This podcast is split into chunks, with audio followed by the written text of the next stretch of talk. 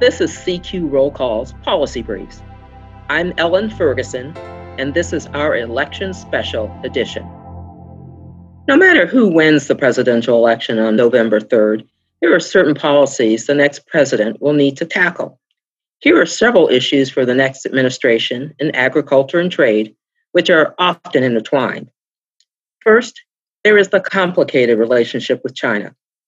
President Donald Trump imposed tariffs beginning in 2018 on imported Chinese goods valued at $370 billion to address policies that put U.S. companies at a disadvantage. The duties triggered retaliatory tariffs largely on U.S. farm and food exports, making products more expensive. The administration provided billions in trade aid to farmers to offset lost sales.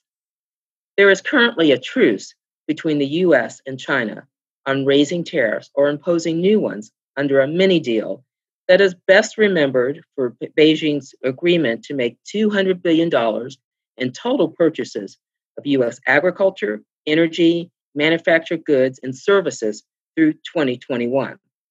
But there are questions. Would China feel bound by the deal if there's a new president?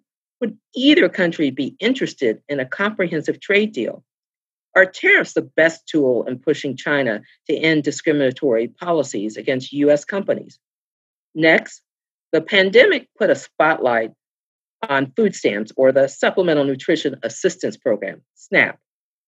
Enrollment in the program is up by nearly 5 million people since March.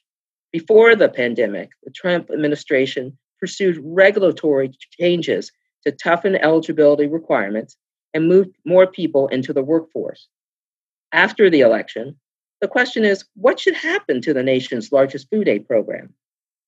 In a second term, Trump could double down on changes to reduce SNAP rolls as he moves to reopen the economy.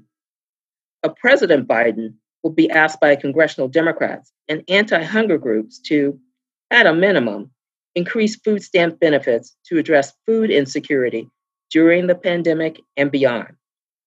Third, the pandemic increased concerns among Democrats and Republicans that the US relies too much on other countries, not only in production of critical medical and pharmaceutical supplies, but in other areas of manufacturing. The next administration will have to tackle a mix of policies, including Buy America rules, tax incentives and penalties, as well as trade pressures to encourage new domestic manufacturing or some reshoring of companies in the US.